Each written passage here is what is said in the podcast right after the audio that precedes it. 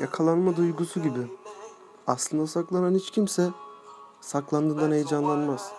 Bir arkadaşımla bunu tartışıyorduk. Ben dedim ki hiç görmedim yani bana kötü bir şey yapanın sonra bedelini ödediğini veya benzer şeyler yaşadığını. O da dedi ki emin ol yaşıyor hatta daha kötüsünü falan.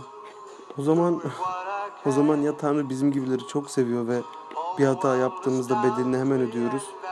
Ya da trajikomik bir şekilde en başından beri unutulmuştuk zaten. Gelip geçen her şey aslında kuruttuğun havlunun hani banyoda olmadığını hatırlayıp o soğukluk ve ıslaklıkla yanına gitmem var ya. Her şey o aslında.